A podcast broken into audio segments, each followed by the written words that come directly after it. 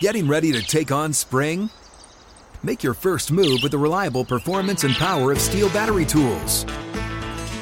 From hedge trimmers and mowers to string trimmers and more, right now you can save $50 on select battery tool sets. Real Steel. Offer valid on select AK system sets through June 16, 2024. See participating retailer for details. When you buy Kroger brand products, you feel like you're winning. That's because they offer proven quality at lower than low prices. In fact, we guarantee that you and your family will love how Kroger brand products taste, or you get your money back. So next time you're shopping for the family, look for delicious Kroger brand products, because they'll make you all feel like you're winning. Shop now, in-store, or online. Kroger, fresh for everyone.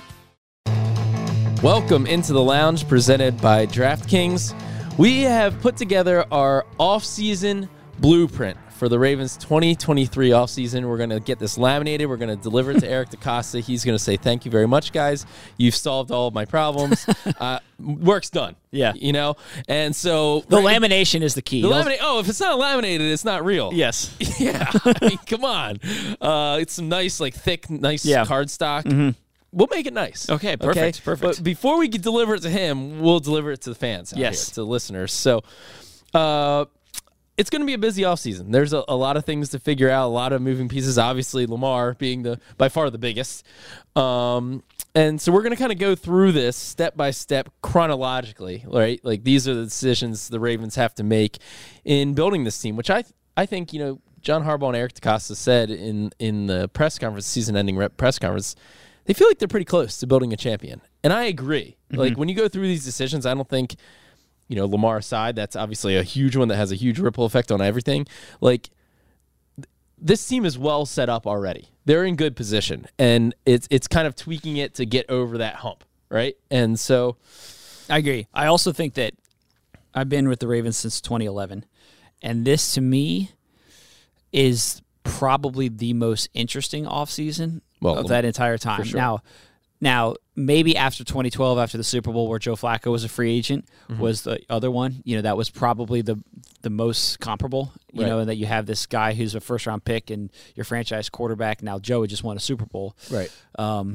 There weren't all the questions surrounding Joe that there is this offseason with Lamar. There weren't, but I do actually remember. Like, I remember that year being at the Combine and talking to people, and like some of the questions that we're going to talk through today: franchise tag, exclusive tag, non-exclusive tag. Like some of that stuff was like, it wasn't as, I guess, mainstream as the conversations around Lamar, and also part of that's probably because Lamar's such a dynamic player who has won an MVP, but I mean Joey just won a Super Bowl MVP that year, so anyway, it's just, I think this is the most interesting offseason in a long time, and maybe the most interesting offseason that, you know, most Ravens fans have ever seen. Yeah, I agree with that. All right, so let's start out here.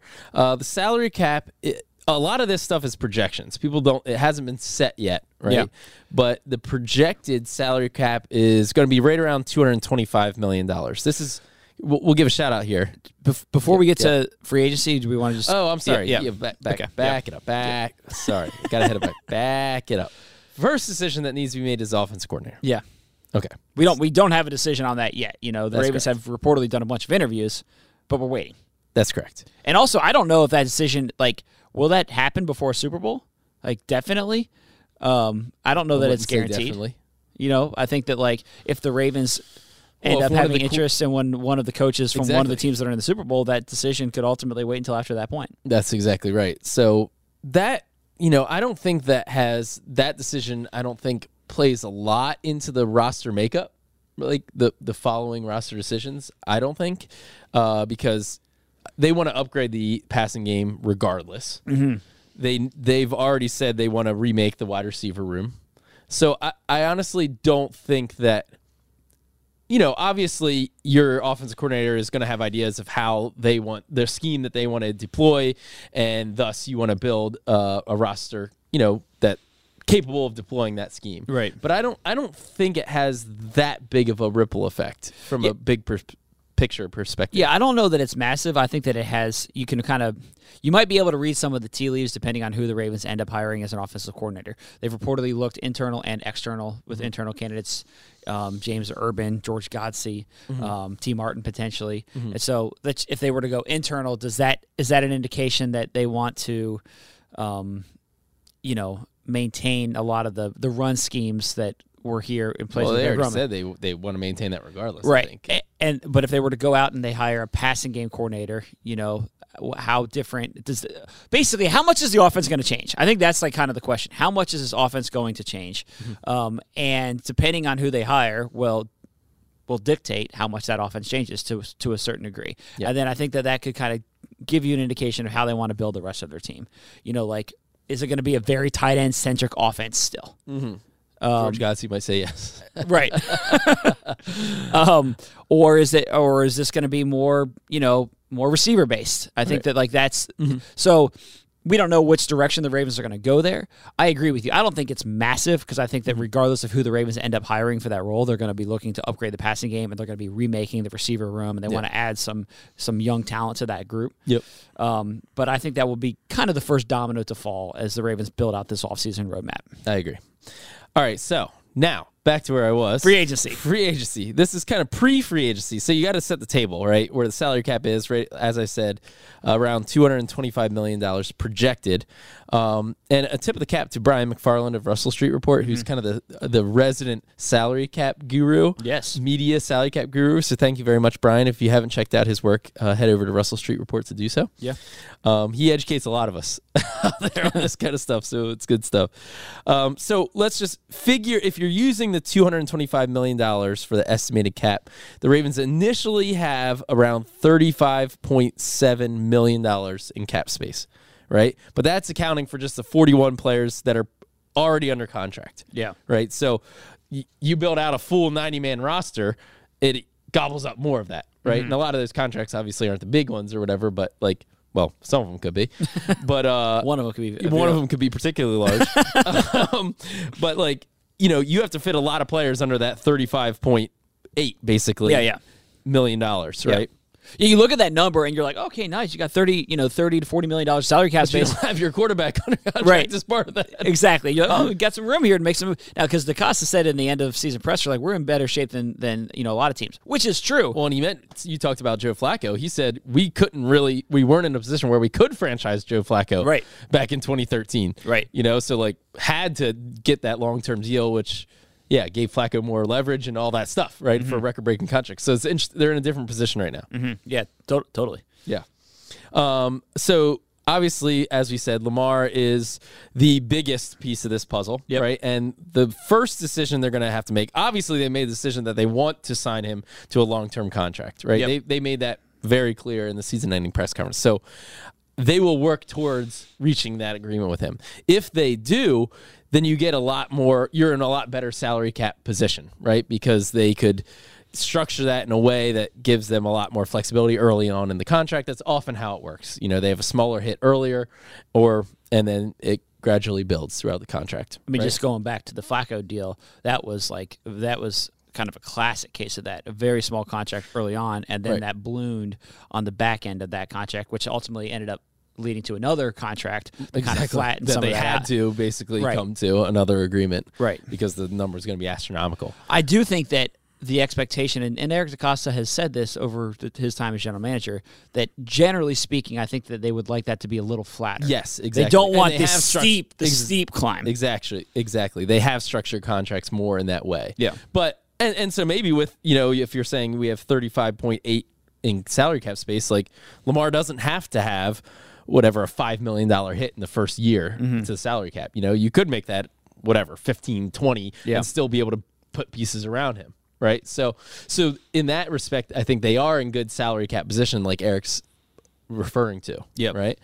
But anyway, if they reach an agreement with him, it's probably going to be a lower hit than a franchise tag would be, right? Yeah. We can assume, right? So that's the first goal is to reach that long-term contract extension with Lamar. Obviously, it remains to be seen whether that happens or not. They've been working at that for a long time.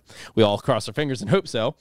If that does not happen, they're going to get to March 7th, and they're going to put a franchise tag on him. Mm-hmm. The question becomes, which franchise tag do they put on Lamar Jackson? Is it the exclusive franchise tag or the non-exclusive franchise tag? And I think this is an important distinction because I think important. Critical, but I don't know that, you know, when you talk about the franchise tag, in most instances, it just get like I think a lot of fans don't even realize there's two franchise tags. Like I didn't even know that there's two franchise tags. Yeah. So go ahead and explain what the difference is. So the exclusive franchise tag would mean that Lamar Jackson is the Ravens for another year at least, right? No, he can't negotiate with another team. No team can negotiate with him. He is under the Ravens' control for another year, right? In which they could still work out a long-term deal after they put the exclusive franchise tag on him, but it locks him into Baltimore for another year. Mm-hmm.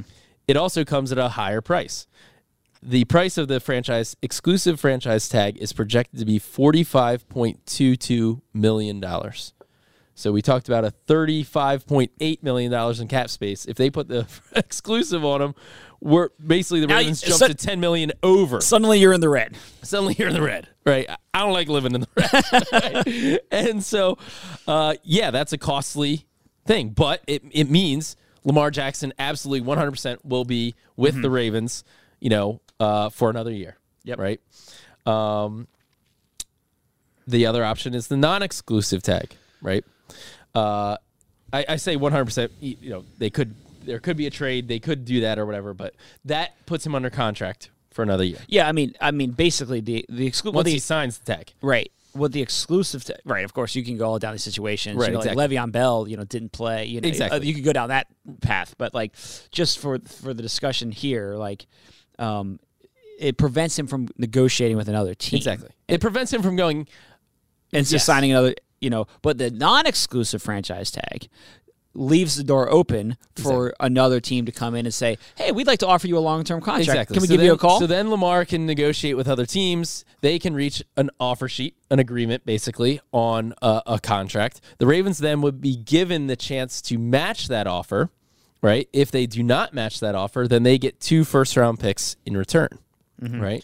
So, and what's the price point of the non-exclusive tag? That's 32.45. So we're talking $13 million less. Yeah. Okay. If he goes with a non-exclusive, the Ravens are in the black, right? So in a better position that way, but you're running the risk of Lamar reaching an agreement with another team. And now you have to decide, okay, is that a contract that we're willing to match, that we want to match, or are you losing this superstar quarterback and getting just 2 first-round picks in return, which I think we would probably all agree is less compensation than you would expect for a player of Lamar's stature.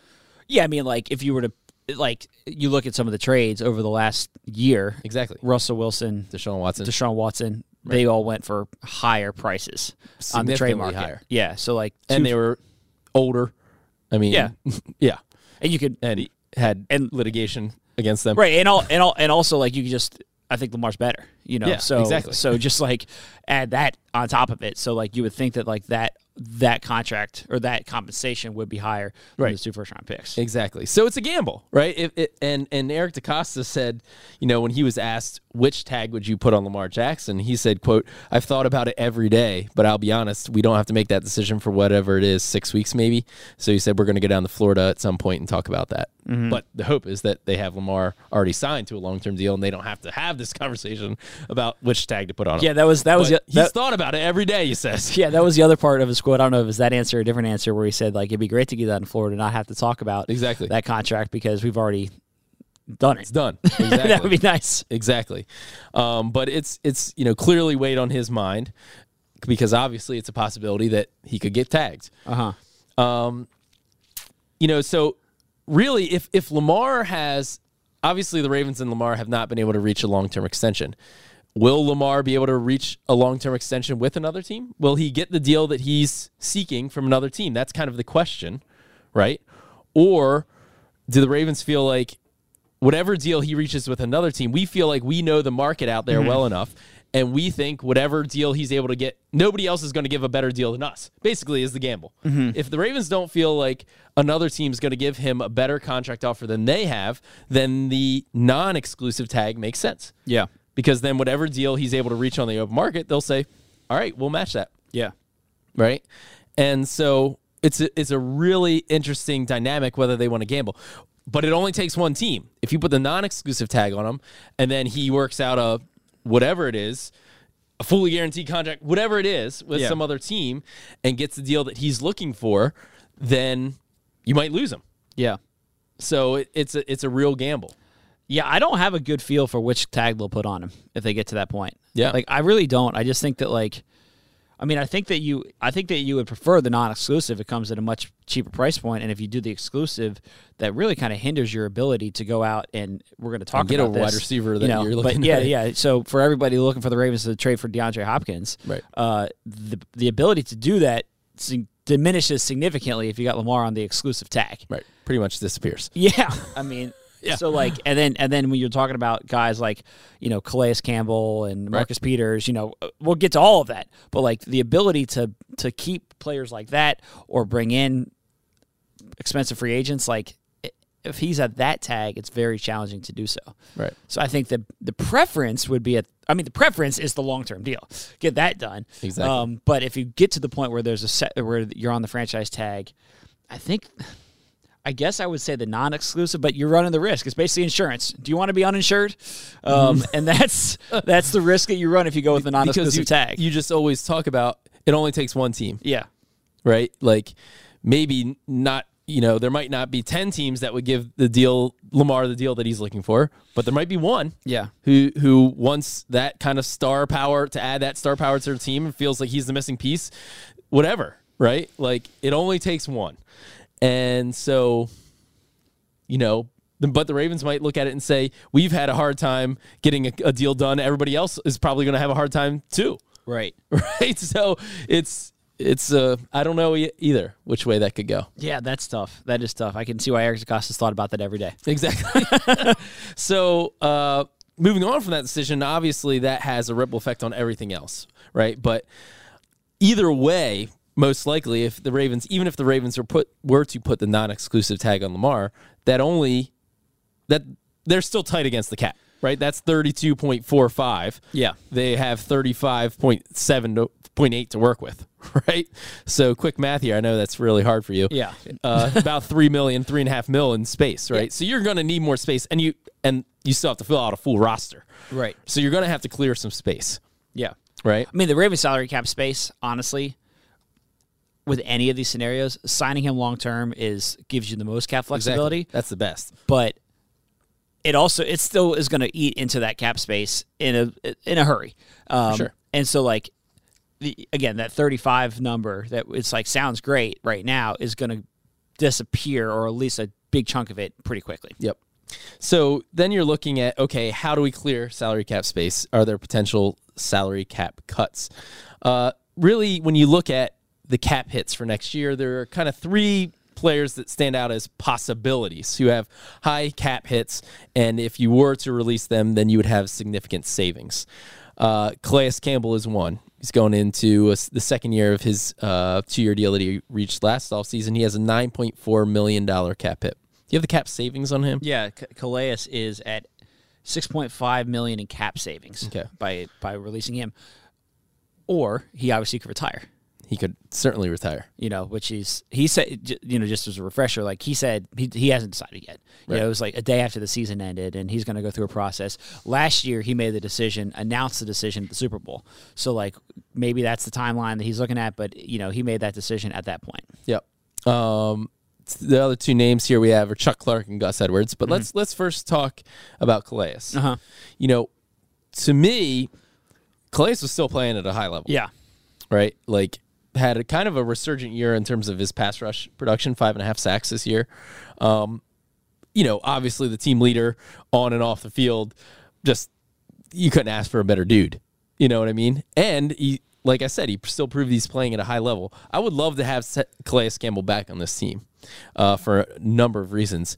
I just don't think that he will be back next year on a $9.4 million cap hit is what I think. Yeah. Like they could, there's a couple routes they could go. I mean, I just mentioned he could retire. He also could come back next year and play, and they just say, you know what, we're going to have to figure out a lower cap number. Right. Whether that's an extent, another tackle, could add another year. I mean, it would. You know, Calais told us last year, like he got, you know, he basically made a decision to come back last year, and it was like kind of a 2-year decision. Mm-hmm. You know, like, all right, I'm going to come back next year, and I also could come back the next year. Like I, right. But it would be adding another year would seem to be a little surprising to me. Like, can he just keep adding years? Like at some point, you know, the lights are going to come on here. You know, like you mean the lights are going to turn off? Yeah. Sorry. Like. I don't know. I don't know that you just add another year there.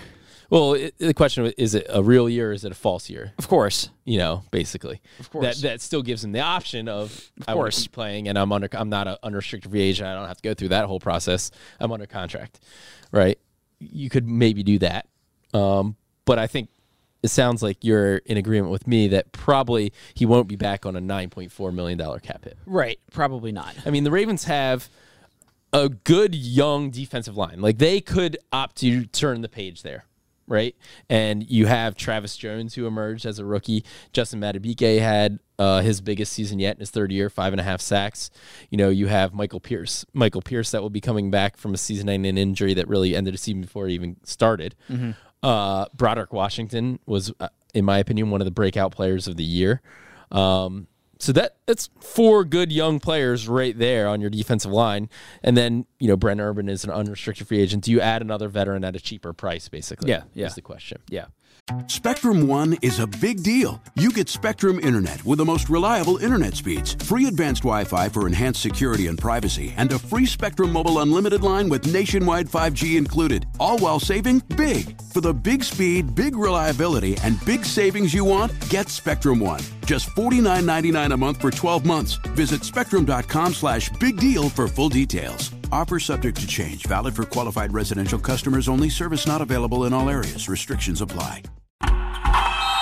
Oh, such a clutch pickup, Dave. I know, right? I was worried we'd bring back the same team. Oh, no, I meant those blackout motorized shades. MVP of the room.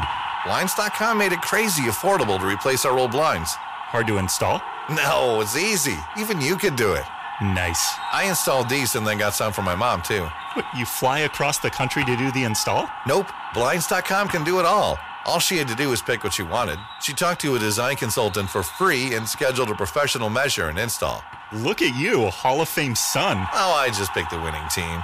They're the #1 online retailer of custom window coverings in the world. Oh, Blinds.com is the GOAT. The GOAT. He shoots. He scored!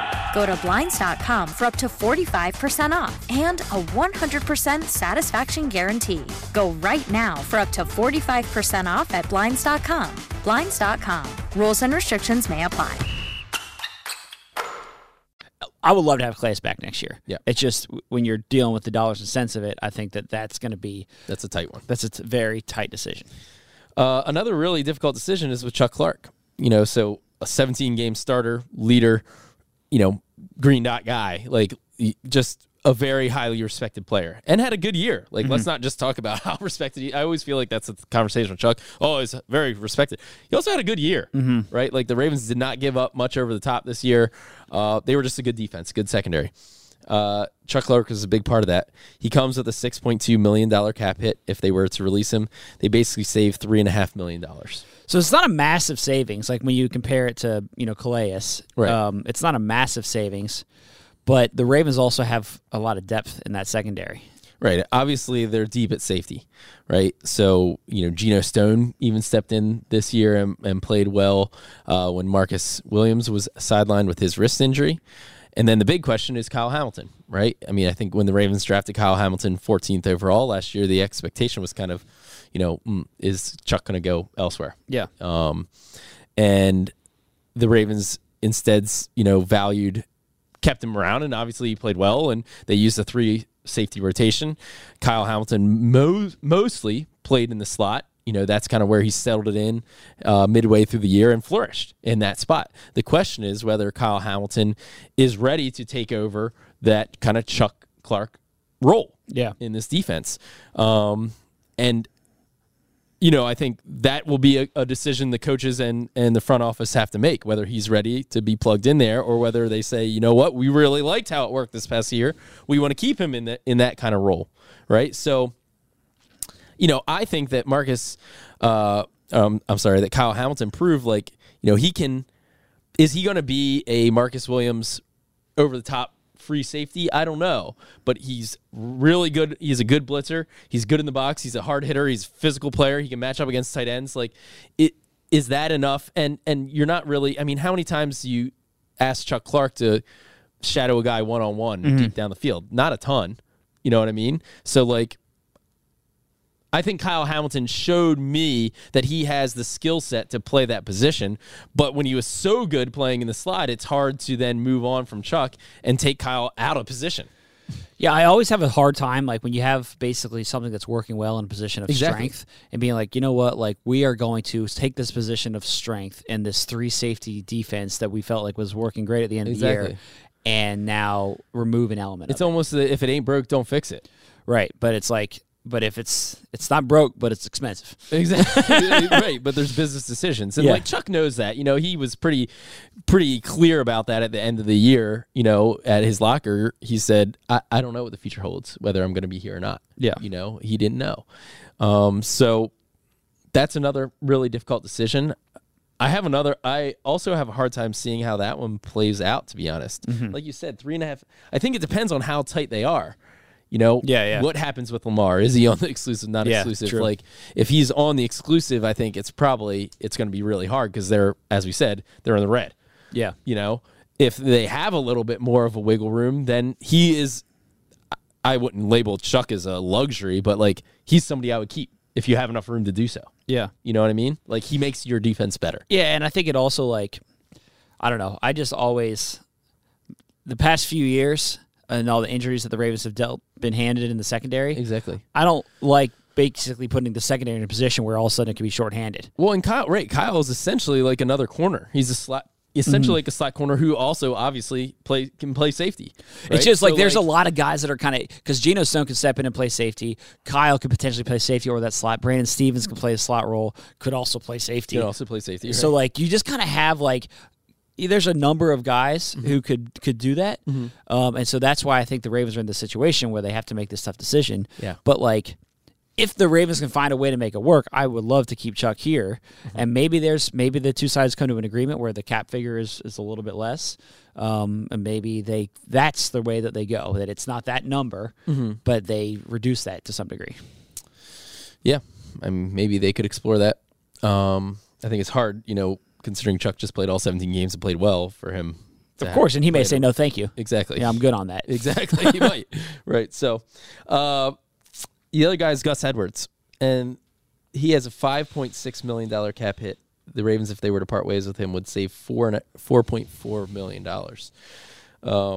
That's a fairly large number. Gus came back strong. I mean, the Gus bus was rolling. Right, I like Gus. I think the 1-2 punch with J.K. Dobbins is really good. I think J.K. Dobbins is looking to have get more punches in that 1-2 punch. Right, like, part of the question here is, like, all right, is J.K. going to be the clear number one lead dog? The Ravens, I think I saw some stat where, like, at the bottom of the league in terms of if you're evaluating teams of who had a bell cow number one, and where it was spread evenly among the running backs, the Ravens were like. They were last. Number 32. Yeah. Yeah. Which, come on. I mean, J.K. Dobbins, like, didn't play for half the season. Exactly. Gus Edwards was limited. Like, excuse that number. Exactly. Yeah. But even when Gus and J.K. were on the field, it was generally a fairly even split. Yeah. You know, it was kind of game by game. But I would not be surprised if, considering what we saw from J.K. Dobbins this year, if J.K. takes on more of a lead number one role next year. I agree with you. We kind of talked about the offensive coordinator and the offense that the Ravens want to run. I don't think the running game's going away. I think that they are going to still be a team that, from an identity standpoint, wants to be among the best running teams in the NFL. Yep. Top 5 rushing attack. Yep. Now, maybe the quarterback runs become a smaller piece of the offense, but even if that's the case, with the scheme and the backs that they have, the Ravens want to be a top 5 rushing team. Yep. So you don't want to be thin at running back. I don't want to be thin at running back, especially going down that road. Especially when then you're basically putting all your eggs in the JK basket, and I think JK is going to have a monster season, but like he still is coming. He still had a major knee injury and then a scope in the middle of the season to just be like, okay, we're just going to go all in on assuming that he's going to be able to be a bell cow for 17 games is like, that's a risk. Mm-hmm. And then, you know, I don't like this game. We're going through, and it's like some of these guys, I'm like, I don't want to lose Chuck Clark. I don't want to lose Calais. No, I don't want to lose Gus. I know any of them, like, and that's the decision that the Ravens have to make when you get into some of the dollars and cents. And, you know, that when you talk about franchising a quarterback, those are the tough decisions that you have to make. Well, yeah, and you look at, I mean, I thought Kenyon Drake stepped up and played pretty well this year. He's an unrestricted free agent. Mm-hmm. Justice Hill, you know, he flashed at times, unrestricted free agent. So, you know, if you were to part ways with Gus, all of a sudden it's JK and who else? You got an empty back, you got an empty running backs room that you have to build out. So, you know, then you're looking at, all right, we're using a draft pick on that. It's probably not going to be a first-round pick. You know, is it going to be a third-round pick? You know, we don't. The Ravens only have 5 draft picks. Yeah, you have multiple needs. Is running back is that important that you want to use a draft pick on that position? Maybe it is. You know, they could use the third-round pick on a running back. For a team that wants to run the ball as much as the Ravens do, it's hard to part ways with a proven, established guy who fits what the Ravens do so well. He's as so physical. He's a great complement to J.K. Dobbins, I think. I just think those two guys work so well in tandem. Again, I think it depends on how much room they have. Yeah. Right? If you have to get out of the red, you might have to make some tough decisions that you don't want to make. Mm-hmm. All right, so the next one is, you know, the Ravens have these unrestricted free agents that will they have to decide, are we going to bring them back before they hit the open market? You know, do they hit the open market? We let them hit the open market. They see what their market is out there, and then maybe there still ultimately is a return. That happened last year with Pat Ricard, for example. And some of those guys, I think really the three guys at the top of the list are Marcus Peters, Justin Houston, and Ben Powers. Let's go through those guys each guy at a time. One at a time. My goodness gracious. One at a time and kind of break that down. Well, you want to start with, I think, maybe the easiest one, Ben Powers. I think Ben Powers has priced himself out. I would agree. I think he's going to get a nice contract. Kudos to him. Yep. I mean, this is a guy who nobody really honestly gave much of a shot to end up winning the starting job. Like, everyone was like, it's going to be Ben Cleveland. It's going to be McCary. I don't know. Maybe Tyree Phillips. You know, it's like when you start, like when we were having this conversation in April and at the start of training camp, it was like, I don't know if Ben Powers is going to win the job. Right. Is he going to make the team? Yeah. Right. And so now he traded or something. Right. Ends up playing a really high level. And I just, you know, credit to him for earning a nice payday. When Eric DeCosta, I believe it was, or Harbs said, you know, he was the most improved player. He was probably the most improved player on the team over the course of the year. That says something. Yeah, I think he's priced himself out. I would agree with that. So, comp pick. Congratulations, Ben. Yeah. On setting your career up for you and your family. And, you know, I hope there's a way, but I also don't see it happening. Right. With the Ravens cap situation, that's probably looking at a comp pick the following year. All right, so then we'll go to Justin Houston. We'll save Marcus Peters for last. Yeah, I think Justin Houston, I think this may, like, he's waited. I think Justin Houston could sit around again and wait until August and say, like, you guys enjoy the offseason program and OTAs. I think I do expect him to come back and play this year. I don't think he's going to retire. Mm-hmm. But it's not outside of the realm of possibility. I mean, he came really close last year. But he proved that he could probably get a nice payday. I think that Houston, when you have a season, it depends on what does that payday look like? If somebody's willing to give him a nice payday, he might sign that in March. Yeah, of course. Yeah, someone says, "Hey, we'll give you $10 million." Exactly. Like, what is the market for? I mean, how old is Justin Houston? Right, 32.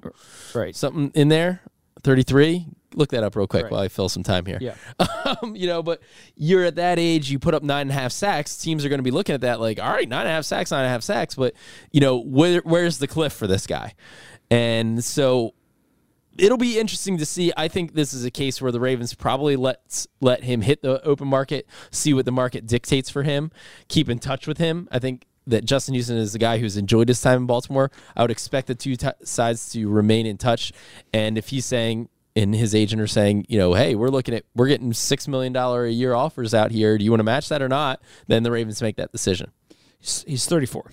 34. Okay, so older than I was saying. Right. Yeah, I don't know what the market... He's played 12 years. I don't know what the market intends for him.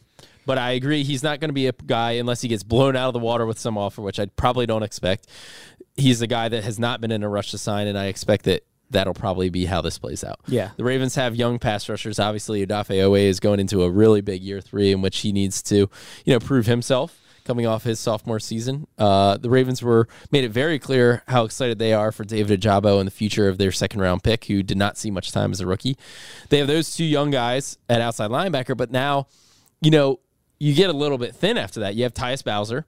That's really your three. Mm-hmm. And this year they signed JPP, midway through the year, and then Houston. But if Justin Houston does not come back, you're looking at probably signing another cheap veteran, whether that be JPP or somebody else. Mm-hmm. You need more depth there, right? Yeah, this, Vince Beagle was the guy the Ravens signed last year, who ended up who actually looked pretty good early in training camp and ended up tearing his Achilles and missing the whole year. But that's the more affordable, the cheaper version of a veteran there, where JPP and Justin Houston come at a higher price tag. Yes. But I just think that I think that that's going to be one that waits. I agree.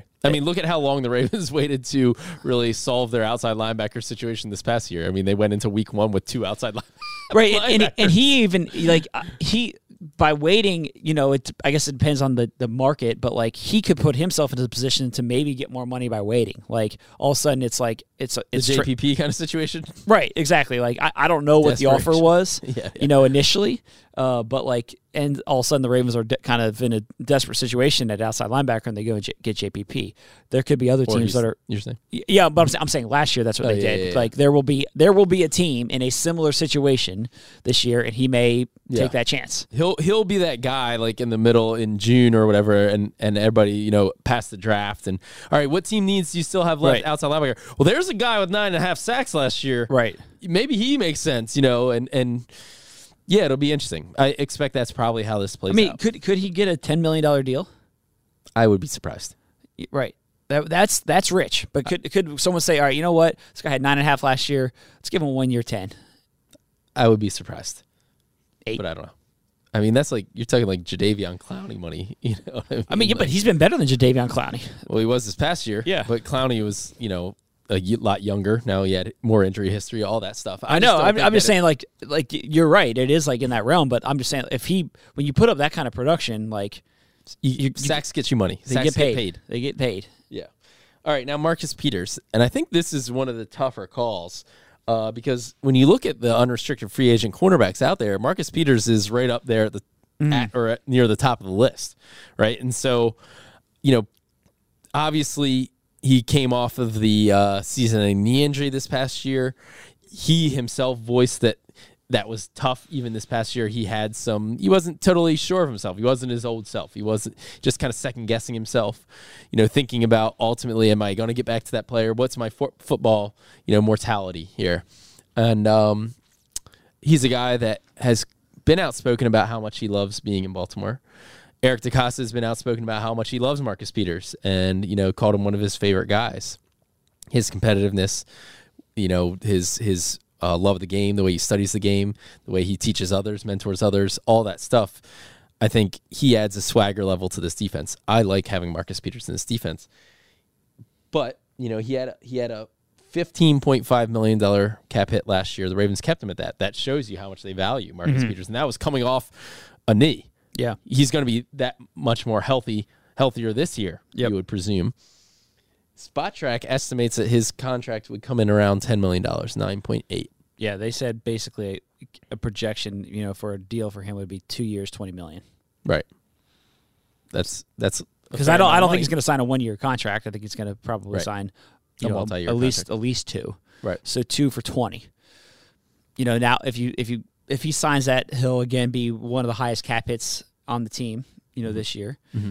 I guess if you do a 2 year, you could backload it potentially, 5 years and then 15. Can you give it the Calais Campbell, the 2 year deal that he signed this past offseason? Right. That's there's potential there, and that gives you some of the flexibility. Right. I'll just come out and say you would go the Calais Campbell route. I would go the Calais Campbell route if that's possible. I think both sides want to remain together.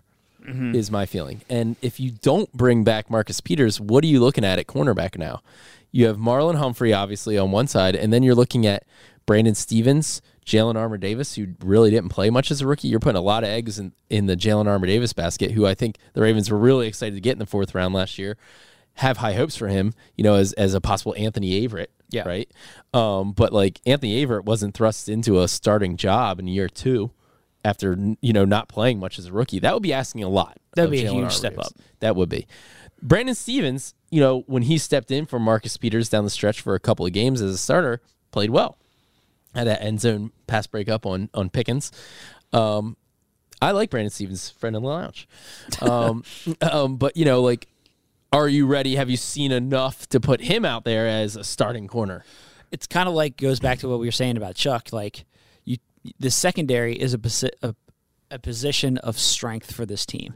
All of a sudden, you take Chuck Clark and Marcus Peters off of it, and like now the depth is more thin, and you're removing some high-end players. Now it's not such a position of strength.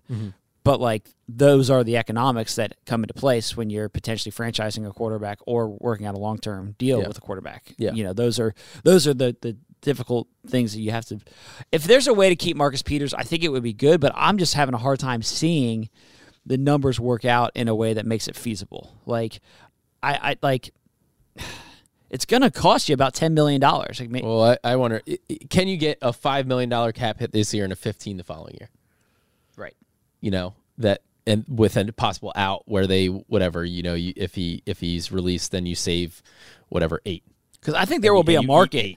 I think there's going to be a market for, to your point, like he's one of the top free agent corners, and corner is such a position that teams are hungry for. Like teams want cornerbacks, so it's like I don't know that like I do think that Marcus Peters has liked it here. I think the Ravens have liked having him here. I think that's been a really good fit, but I don't think there's many hometown discounts in the NFL. I think that's a situation where the Ravens would like to get.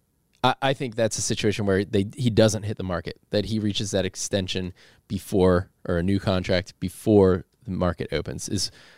That's what I would like to see happen. Yeah. All right. I don't think he's a tested on free agency guy. Let's see what offers you get out there and then maybe bring you back kind of. And that's the question. It's like, you know, with any of these things, it takes two. And so Marcus Peters, he knows the business side of this game. He's been on multiple teams. He's been traded multiple times. So he may say, you know what, like, I'll see what the market holds. He could. Certainly. And that all these are tough decisions. Right. I just think he's going to be better next year than he was this year. And, you know, I mean, I thought he played at a pretty good level this year, you know, and I think like he'll get more interceptions next year and all that stuff. You know, even if the Ravens were to draft a first round cornerback, which I put cornerback and wide receiver as the two most likely first round picks for the Ravens as it stands right now at number 22. Spectrum One is a big deal. You get Spectrum Internet with the most reliable internet speeds, free advanced Wi-Fi for enhanced security and privacy, and a free Spectrum Mobile Unlimited line with nationwide 5G included, all while saving big. For the big speed, big reliability, and big savings you want, get Spectrum One. Just $49.99 a month for 12 months. Visit spectrum.com/big deal for full details. Offer subject to change. Valid for qualified residential customers only. Service not available in all areas. Restrictions apply. Okay. I love Walker Hayes. He's amazing. He's so fun. Such a great entertainer.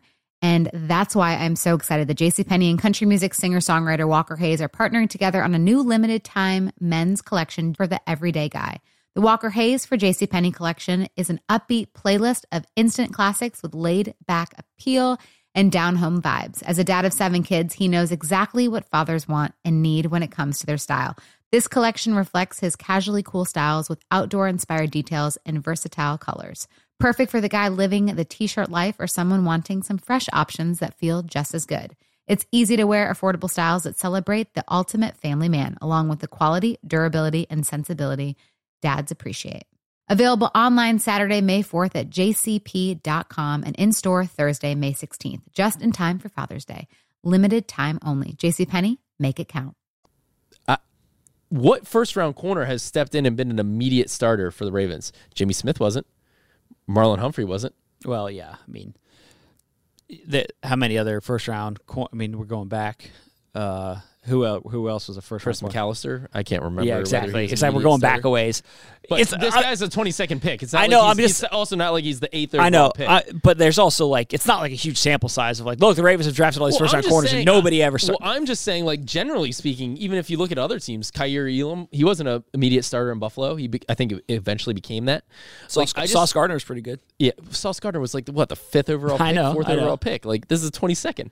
You know, like I just think that it's asking a lot. Even if you draft a first-round cornerback, that he's going to be an immediate starter. And so I like the option of having Marcus Peters essentially as the bridge to whoever that guy is. Maybe he's the bridge to Jaylon Armour-Davis. Mm-hmm. Maybe he's the bridge to Brandon Stevens. Right now, I think the Ravens, they have some good young talent at corner. I think you need a short-term bridge at this point where they are. Well, you know, we're talking about like a first-round corner. Like that's a guarantee. It's far from a guarantee because right, we haven't even mentioned wide receiver.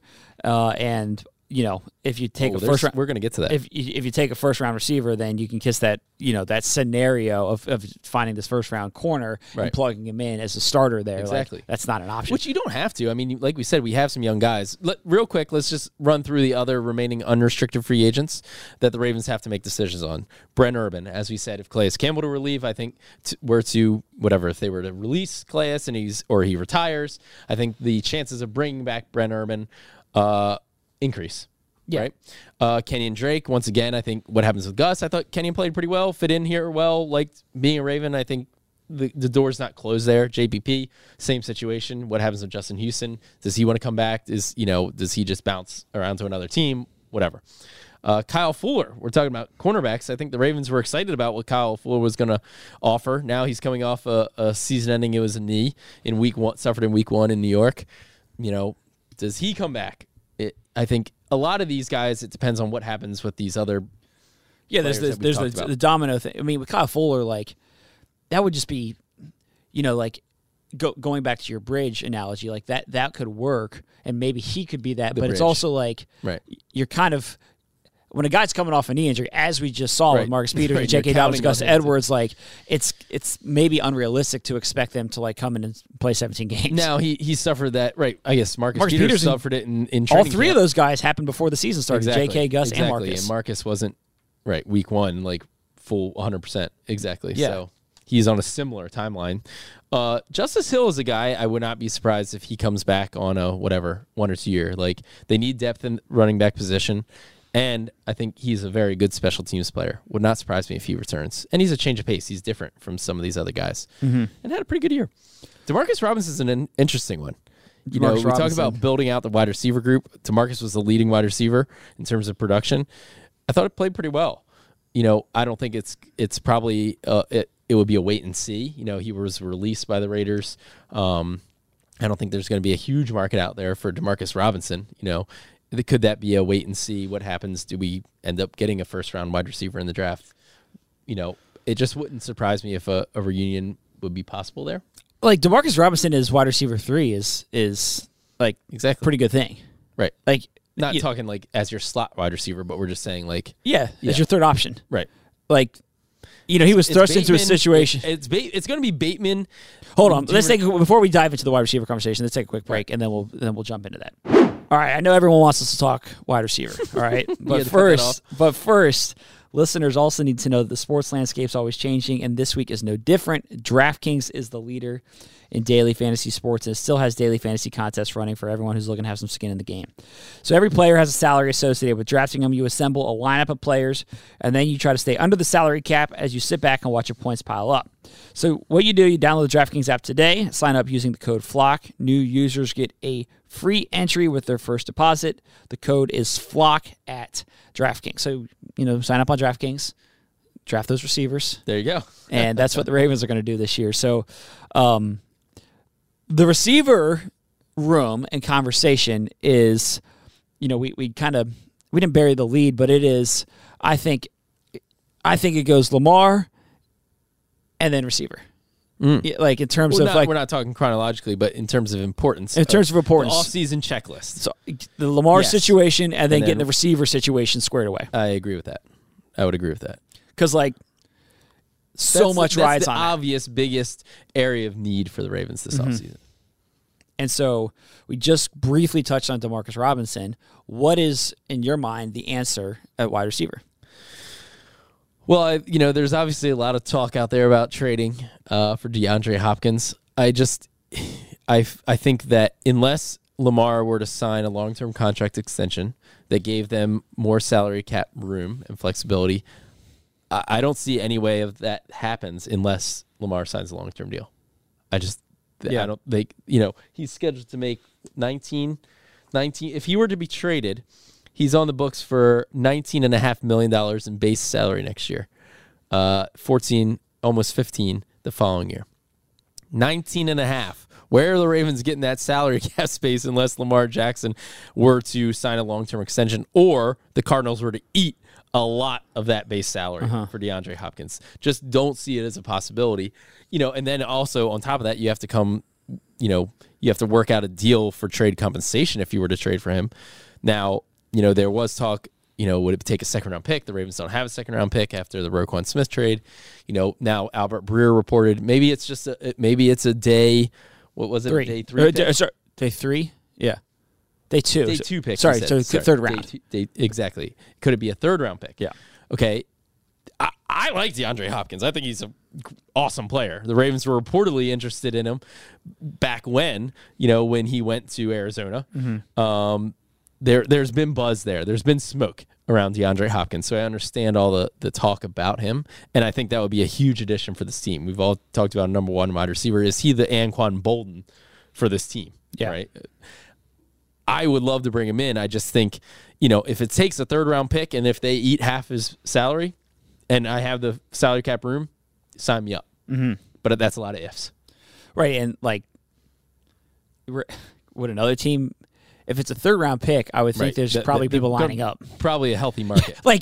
The scenario that you just described, third-round pick, and they eat half a salary. Exactly. I bet a lot of teams are probably going to be like, sure, I'll do that. Right, exactly. I think Albert Breer's kind of saying the market might not be – he's reporting that the market might not be good enough that the Cardinals want to deal him at all, that it might be just worth hanging on to him. Mm-hmm. So he's kind of saying it's going to be a cold market. I don't know. I have no idea. I mean, I think DeAndre Hopkins is a pretty darn good player, but that's what he's reporting. Yeah. And he knows better than me what the market is out there. So, yeah. And would the Cardinals do that? Is the third-round pick and losing DeAndre Hopkins worth it to them? Exactly. And taking on half of a salary. Right. They have a new regime there. It all depends. I don't know what they're thinking. Yeah. Yeah. So, I'm interested. I'm monitoring the situation. Yeah, that's what I will say. Love the player. Hard to see us. I'm with you. I love the player. Would love the fit. Hard to see a scenario where they're able to pull it off. Right. So if it's not DeAndre Hopkins, then what is it?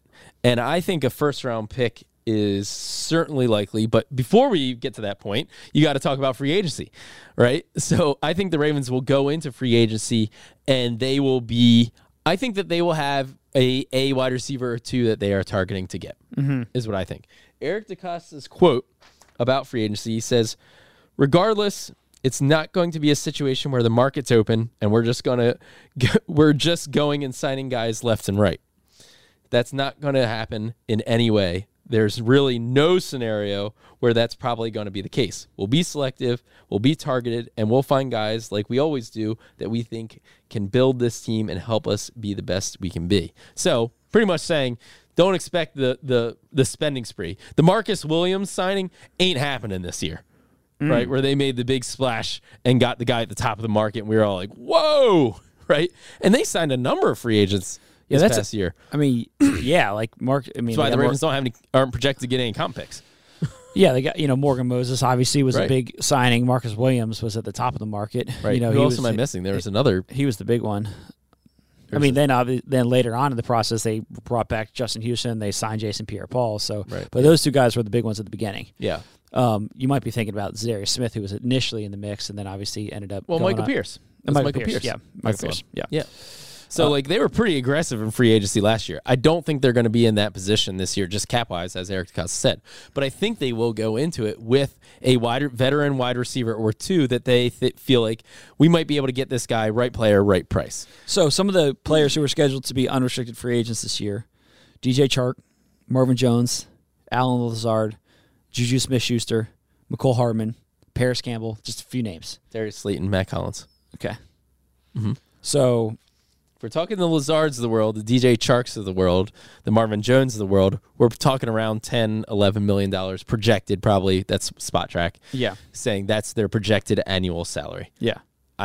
I think I have a hard time, once again, unless Lamar's on a long-term deal, of seeing how they eat an $11 million annual salary. Mm-hmm. I mean, we're talking DeAndre Hopkins if they eat some of that salary. That's what we're talking there. Right. Right. So, yeah, could Alan Lazard make sense? And he's a big-body guy. You know, I kind of be down for that. Matt Collins is another big-body guy. But to the top tier, let's say, of those unrestricted free agent wide receivers, I'd be interested if Lamar is, under a long-term deal, like, go get one of those guys. The Ravens showed, 2 years ago, that, they reportedly offered Juju Smith-Schuster a $10 million annual deal. Like, they showed they were willing to spend some there, right? Like, could they do that again?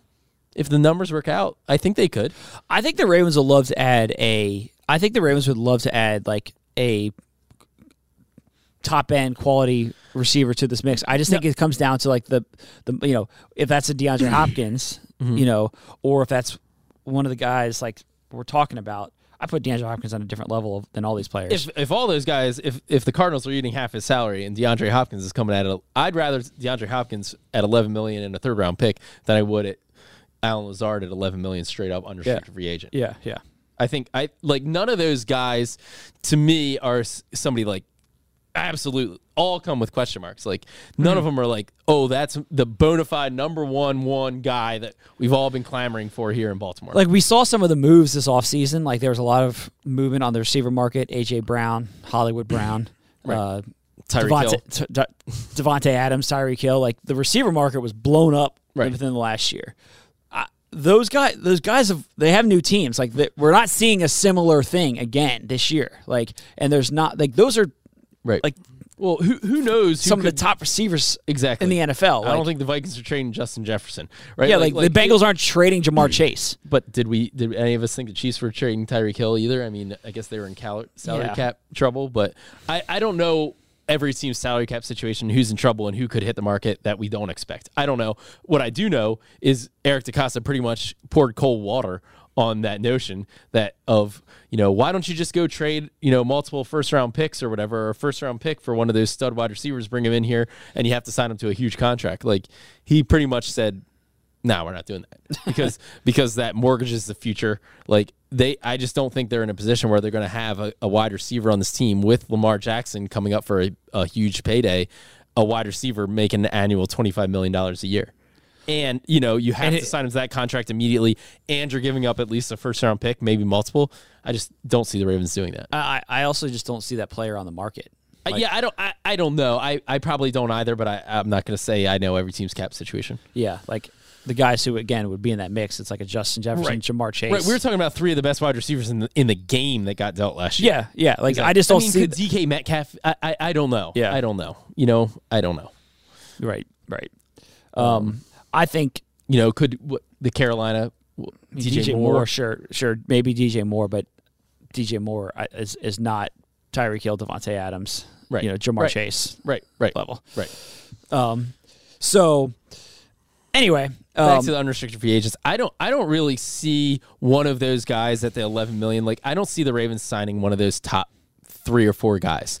I think that it's more likely that they go to the next tier. Guys like a Mac Hollins, who's a similar body frame to Alan Lazard. He's an inch shorter. He's 6 foot four, 221. Put up 57 catches for 690 yards and 4 touchdowns. Not a bad year. Projected annual salary of $2.5 million, 2.4 from Spot Track. That to me is more right player, right price. He's a different body frame. He's, we've all been looking for this body, big guy. Like, maybe that scratches the itch. Yeah. Right. Is it a Paris Campbell? 63 catches for 623 and 3 touchdowns, $2.5 million projected from Spot Track.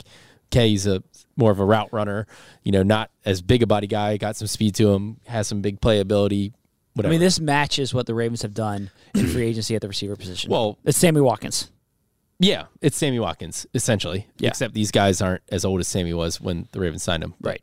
But Darius Slayton, 46 for 724 and 2 touchdowns in the Giants offense last year. Another kind of bigger guy, $3.5 million projected. Mm-hmm. To me, that's kind of the level that I see them, you know, could be a targeted signing for them. Yeah, I mean, I think this is the guys that you're mentioning are in that Sammy Watkins, Michael Crabtree-ish mold, mm-hmm. and but younger, mm-hmm. but younger, mm-hmm. And so that could be the route, you know, that they go. I think that right. I think with Rashad Bateman, they clearly have a lot of faith that he can be a number one guy or whatever, that he can be that guy. He showed it early in the year, but so I don't think on the opposite side, like if you have a number 2 guy, like a legit 2. And whatever, you can consider Bateman whatever you want. If you want to call him a number 2, whatever you want to call him, mm-hmm. right? Like, they need something better opposite him than what they've had. And Duvernay is kind of your Swiss Army knife, mm-hmm. right? Like, I'm not saying, unless it's DeAndre Hopkins, like, I just don't see that number 1 wide receiver that we all talk about, that stud guy being there. But I think that you can still upgrade the passing attack if you get a solid number 2. Is kind of what I'm saying. Yeah, I'm with you on that. And then if Bateman comes back, you know, right. again, you're and Duvernay. You're putting a lot of eggs into the Bateman's going to come back and be a number 1 or 2 receiver. Like, yeah. There's a lot of, which I think he certainly can, but like he's coming back from a major injury. Well, so. We just got done talking on the last podcast about how good he's looking. He's running.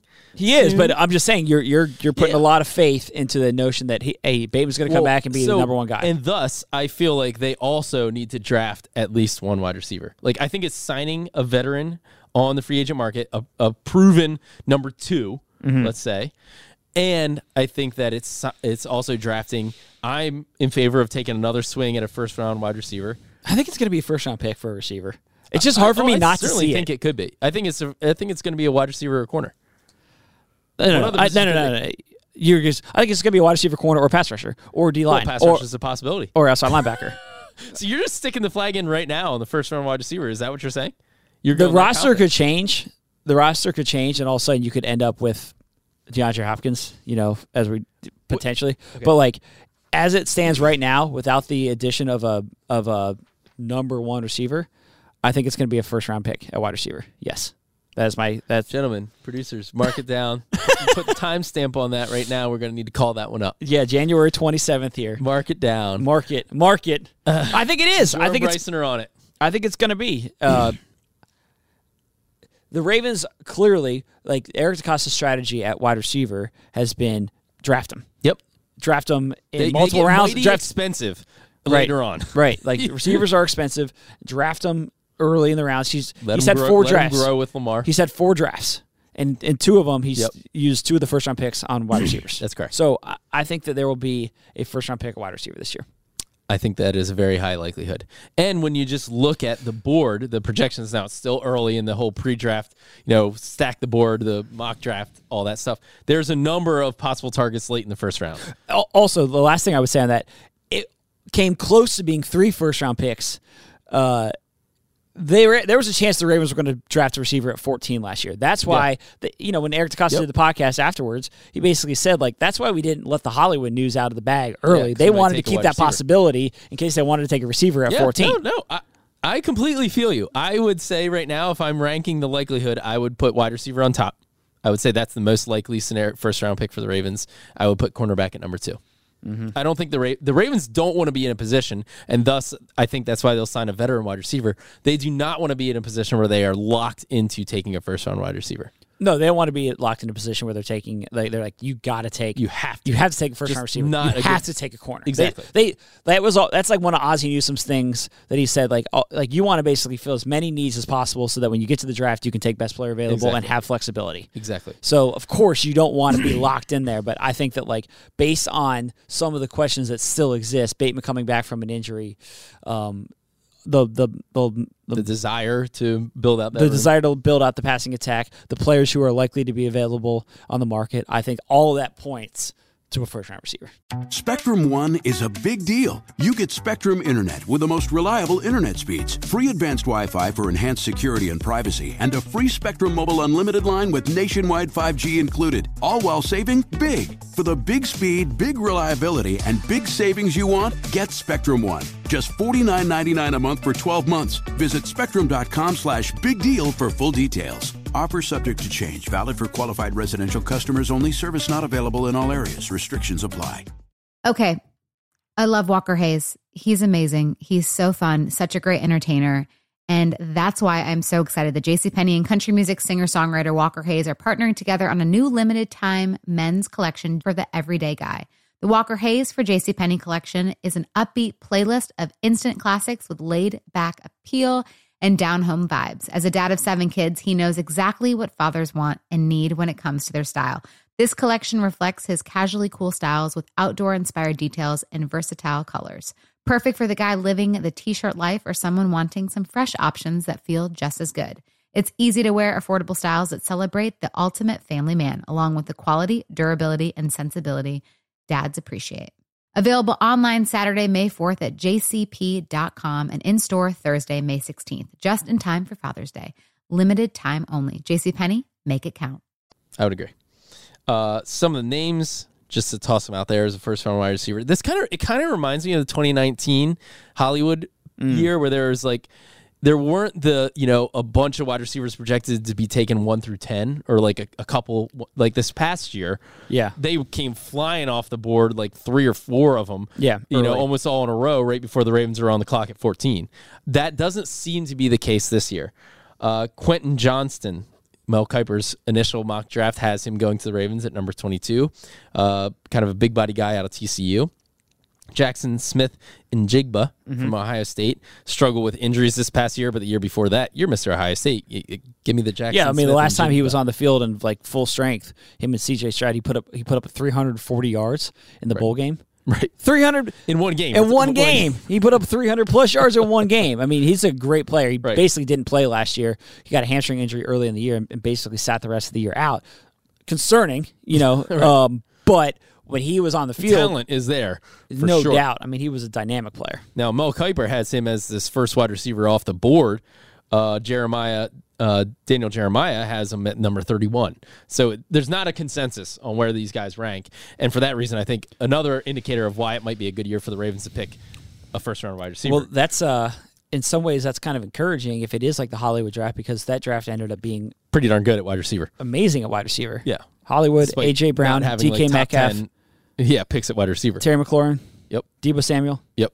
Pretty good receiver draft. Pretty darn good. And none of them went that year. Hollywood was the first one off the board at 25. Yep, exactly. So I'm just saying it could be that again. Yeah. Jordan Addison out of USC. Zay Flowers, a smaller, more of a slot, shifty, fast guy out of Boston College. Jalen Hyatt out of Tennessee. He's a taller speed merchant on the outside. Kind of like almost like a... D-Jax. Deshaun Jackson kind of looks like, to me, just a big play dude on the outside. So those are some of the names to keep an eye on at wide receiver, and I think any of those, sign me up. Like, I'm down with the first-round wide receiver, and, I've talked to fans who are like, why would you do that again? The Ravens' history, what gives you confidence that they're going to hit a first-round wide receiver again? Eric DeCosta doesn't look at it like that, period, point blank. I mean, I think he thinks that, with good reason, Hollywood Brown was not a miss. That was a hit. Hollywood Brown's turned out to be a pretty darn good wide receiver. Ravens got a first-round pick in return for him. Yeah. Traded him for that. So it shows you the rest of the league, other teams after also. After 3 years, right, turned out pretty well, right? And I think he thinks Bateman, obviously injuries have hampered his career, but they still, I think, are very high on Bateman and the talent and what he can become. So they do not feel like, we can't do this. We can't draft a good first-round wide receiver. No, that is not how they view it, and that's not how I view it either, quite frankly. Also, I think that part of the reason I think it's going to be a first-round receiver is you don't have a second-round pick. You need immediate help at receiver, most likely. Yep. And long-term help. Well, yeah. Of course, but I'm just saying, if you draft a third-round receiver, you cannot bank on that guy. What are you getting? That was Devin Duvernay. Right. What are you getting this year out of that player? Exactly. It's not to be a number one, certainly, and it's probably not to be a number two. Look, G, I don't like to agree with you on much, but I will shake your hand and agree with you on the first-round wide receiver. I'm in. I think that's going to be the case. I'm in. Now, cornerback is, if they don't bring back Marcus Peters, as we've talked about, you could go Brandon Smith or Brandon Stevens. You could go with Jaylon Armour-Davis, but I think then the need at cornerback is pretty high also. right? And Eric DeCosta said, we never want to be short at corner. We know how much they put value they put on the secondary. They had one of the highest, if not the highest, paid cornerback room in the NFL this past year. So, you know, if you don't bring back Marcus Peters on free agents market, I don't think you're going to sign. You're not going to spend big money on a Bradley Roby or a James Bradberry or a Jonathan Jones. I mean, could you bring back an Anthony Averett? Maybe, right. You know, he had a broken thumb, was limited to 7 games last year in Vegas. Like, maybe you could have a mid-level signing to bring in a veteran corner that you feel confident in. But I just don't see that either. I think more likely if you don't bring back Marcus Peters, you're probably going into the year saying, we think Brandon Stevens is ready. Or maybe they bring back a Kyle Fuller, or we think that we have enough there to bridge the gap, and the likelihood of a first-round corner goes up, right? You're already hedging. You're already hedging. I'm on the record saying I want to bring back Marcus Peters. If they bring back Marcus Peters, just lock and load me for the first-round wide receiver right now. I'm just saying if that doesn't happen, like, corner could be the position, right, in the first round of the draft. Again, it's kind of a wide receiver situation. A lot of corners. Mel Kiper has 5 cornerbacks in the first round in his initial. There's always draft. A ton of corners in the first round. There's a lot, and it looks like a lot in the late first round. Yeah. Joey Porter Jr., I would love that. Just take a former Steelers kid from Penn State. We all know, you know, Eric DeCosta's kid goes to Penn State. His daughter does. He watches a lot of Penn State football. Could Joey Porter Jr. be the guy? He's a pretty good player. I kind of like it. Yeah. Good player. Christian Gonzalez out of Oregon. Devon Witherspoon out of Illinois. Deontay Banks from Maryland. Get a Terp up in here.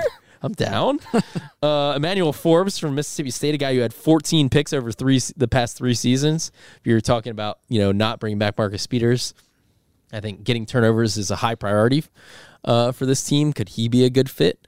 Those, you know, Tyreek Stevenson out of Miami. Those are some of the names that would be, I think, under consideration.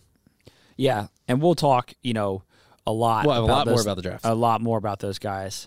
But like I said at the top, I think this is – I just think it's just such an interesting offseason. And there's so many ways it could go, and it's going to be fun. Yeah. A lot of it, as we said at the beginning, you have to resolve the Lamar situation to know what you have. Yeah, that is going to dictate how much money the Ravens have, which dictates how much salary cap space they have to clear, which dictates how much aggressive they can be in bringing back some of their unrestricted free agents, which dictates, you know, how aggressive they can be on the open market, all that stuff. Yep. Lamar's the domino that needs to fall. So fingers crossed, that could happen anytime. Yeah, so let us know what you think of our offseason plan and roadmap here. Let us know what you would like to see happen over the course of the offseason. The laminating machine. You can email us. You can email us at thelounge@ravens.nfl.net. Any great offseason plans that get emailed in, we'll add them to the laminator and then drop them off with our plan to DeCosta. No, we won't. We already get enough fans who are like, can you just tell DeCosta? And I have to be like, it doesn't work that way. No. The answer is no. My friends, I'm like, you don't understand my job. No. Anyway, we'll laminate ours. Ours are going there. But yeah. Thank you for listening, as always, and we'll be back with you next week. Good sleep should come naturally, and with the new Natural Hybrid mattress, it can. A collaboration between Lisa and West Elm, the Natural Hybrid is expertly crafted from natural latex, natural wool, and certified safe foams to elevate your sleep sanctuary and support a greener tomorrow. Plus, every purchase helps fuel Lisa's work with shelters and those in need. Don't put off a good night's sleep any longer. Get a Lisa mattress today for a sound sleep tonight. Visit lisa.com/iHeart. That's LEESA.com/iHeart. I'm so excited to tell you JCPenney and country music singer-songwriter Walker Hayes are partnering together on a new limited-time men's collection for the everyday guy. What I love about Walker Hayes is his laid-back nature. He's a family man, and being a country megastar while also having 7 kids, you know he likes to keep his style cool and casual. This new collection is perfect for the guy living the t-shirt life or someone wanting some fresh options that feel just as good. It's easy to wear, affordable styles that celebrate the ultimate family man, along with the quality, durability, and sensibility dads appreciate. Available online Saturday, May 4th at jcp.com and in-store Thursday, May 16th. Just in time for Father's Day. Limited time only. JCPenney, make it count.